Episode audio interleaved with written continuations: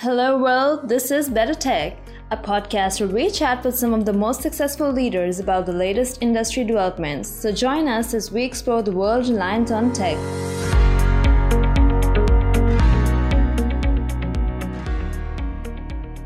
Hi, Vera. Welcome to Better Tech. It's a pleasure to have you on the show. So, why don't we start off with your introduction first so that our audience is acquainted? Thank you for having me. Um, so, my name is Abira Akhtar. Uh, I'm originally from Pakistan, but currently based in the US. My background is more in kind of like tech for international development, social entrepreneurship, and like with a focus on women empowerment. And I currently work as the gender-based violence tech product manager at UNICEF. Great. So we're the topic that we have for today is responsible innovation for international development. So first things first, what is responsible innovation? How do you define it and why does it matter? I think when you're thinking about responsible innovation, you're you're building more on the impact that it will have on people. So you're thinking through all of those different aspects and like building with inclusivity and like privacy concerns at the forefront. And like I think like particularly like it matters because I think like especially like right now with like the big platforms, we have seen like you know like when these are certain assets, you don't keep in mind how um, they can be misused. So I think it's important to like think through all the different impacts that can happen um, mm-hmm. and like keeping them in mind like throughout your product process. So, how would you describe the basic terms that constitute responsible innovation from an international development perspective? I think from an international development perspective, what becomes important is to like realize that um, a lot of the time you're working with like vulnerable populations, right? Like from an international development perspective, you're working either sometimes with like um, low resource populations, IDPs, refugees. So like, especially like when you're reaching out to those, like their security, um, inclusivity, like everything like matters even more because like, let's say like putting their like data at risk um, puts them like, you know, like can literally put their lives at harm. So there's so many other considerations when you're like working with vulnerable populations. And I mm-hmm. think the other piece is like understanding that a lot of these like, are also like low connectivity and like like areas where like people have low digital literacy. So there are even more things that like you have to consider when you're building for them, like making sure that such products are like accessible for right. them and actually give them benefits. So, what would you say are some tangible practices that re- operationalize responsible innovation while building products in a nonprofit organization? I think like one thing like there would definitely like understand like first like your audience like in the non especially like in the nonprofit world like who are you building from?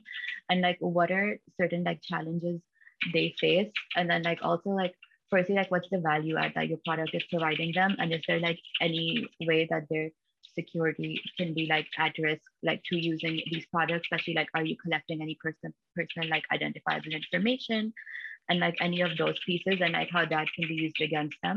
I think that is like one piece like you always have to like think through. And right. um, I think like another piece, like once again, like I will focus on this is just like accessibility, like making something that like it's like that they can like easily use. Right. So, how do nonprofit initiatives regulate responsible innovation capabilities and make product development more efficient?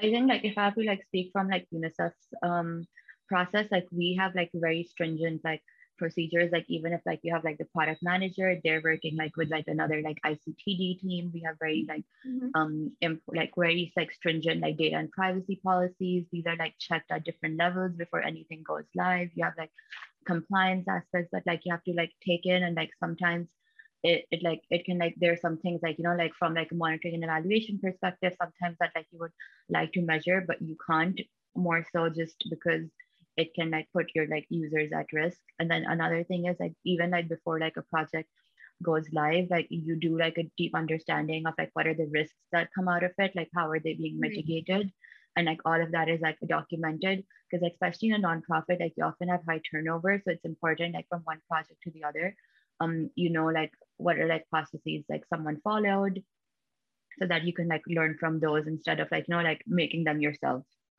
like making like any like mistakes yourself but like learning from like previous experiences and like building on those Right. So, speaking of those, um, can you please mention some key issues of responsibility in the organization's innovation or production processes?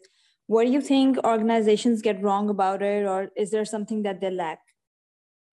I think uh, one aspect, like I think, like sometimes like organizations might not consider is just like how is this affecting like the most marginalized population, and like what are you like building on your end to like make sure like you're protecting like anyone that is like coming on those platforms?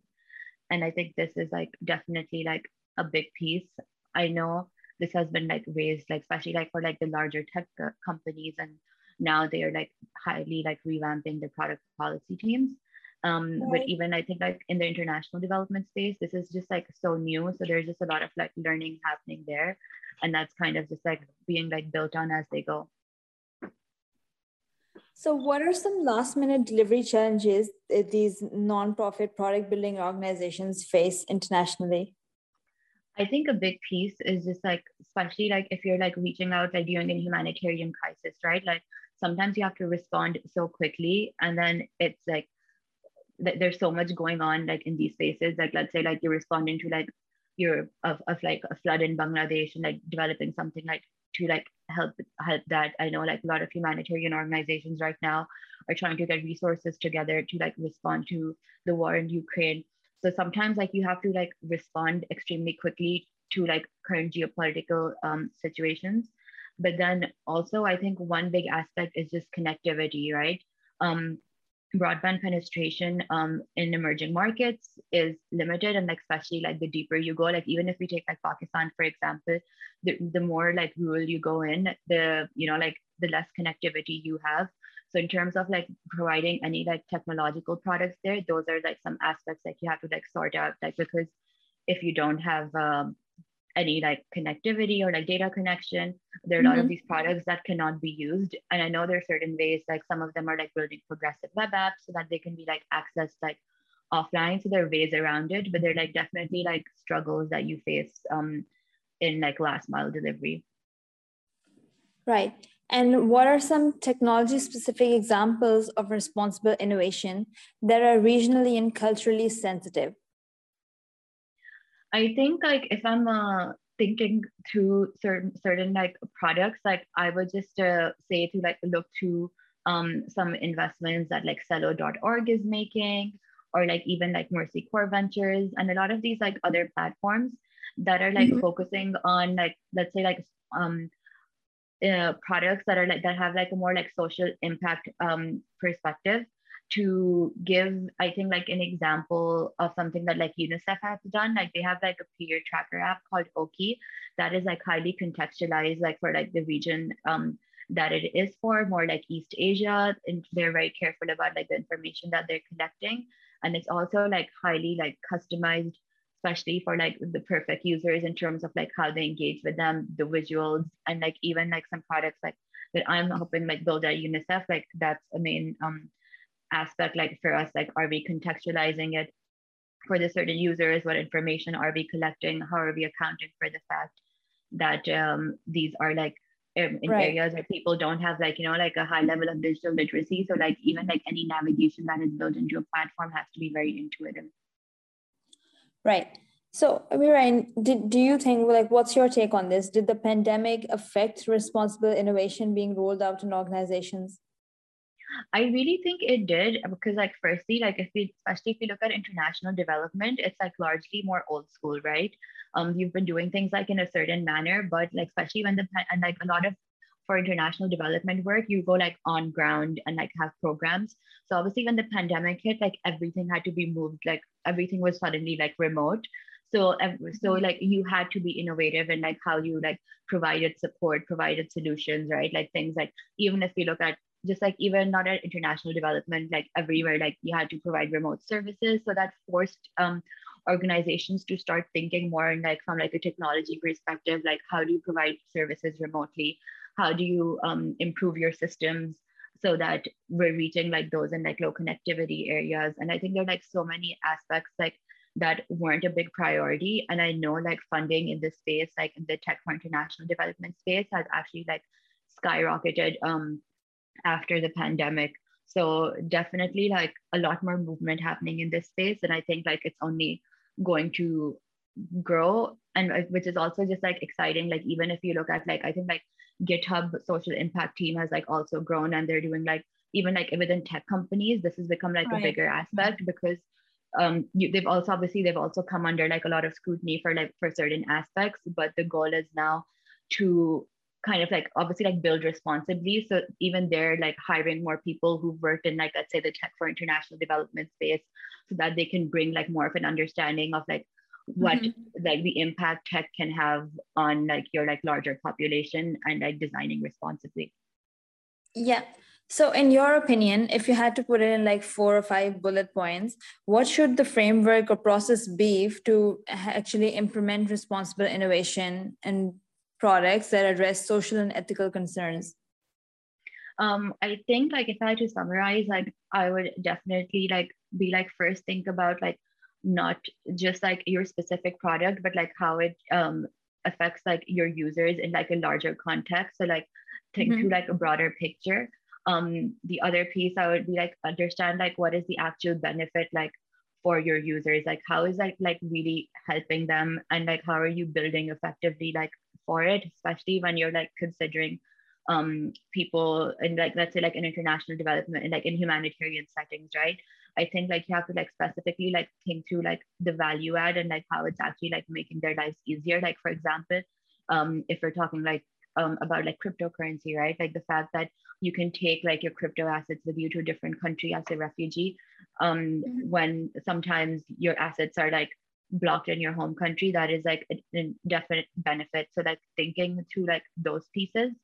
Um, the other I think would just be like intuitive design as much as possible, so that it's like something that's like easy to navigate and doesn't overwhelm users.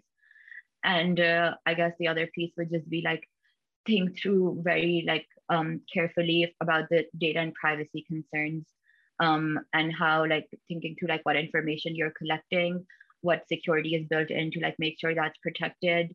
Um, yeah, I think that will definitely be like one of the most important things. Yeah, makes sense. Makes sense. So, lastly, Abira, what are some expected benefits of responsible innovation strategically, and how can these gains be extended for the future? I mean, I think like there's so many benefits, but I think like essentially like one big aspect is just like you'll be like design like when you're designing like responsibly, you're putting um the people, their privacy, their needs at the forefront, and like you're thinking not just how it affects um like a user, but like um impacts their context broadly.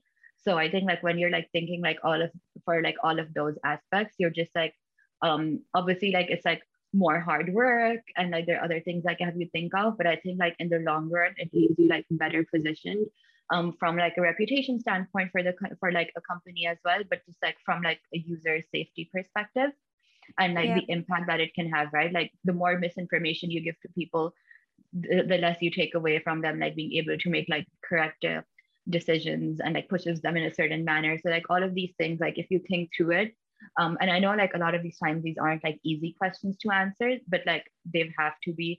Otherwise, like we'll come into like a lot of the situations that we've already have. And I think like when we're talking about extending them for the future, um, like I said, I think tech for international development is like relatively new um, as a space, mm-hmm. but it's also like growing. So the fact like if a lot of the learnings from these are documented and like shared across different organizations and individuals, which I think is happening. You have a lot of like learning, like communities of learning in this space. You could right. just like, you know, like learn from each other, not make the same mistakes and just like have more like effective frameworks moving forward. Like I think one example of this is the principles of digital development um, that currently exist. And like even if like those 10 principles, like for example, um, one is like you know like be data driven or like use and improve and like all of these even if like you like think through those um, you can definitely like have a product let's say that is like more um, geared towards like responsible innovation per se Right, absolutely. So that wraps up our episode for today. Thanks so much for joining us on Better Tech.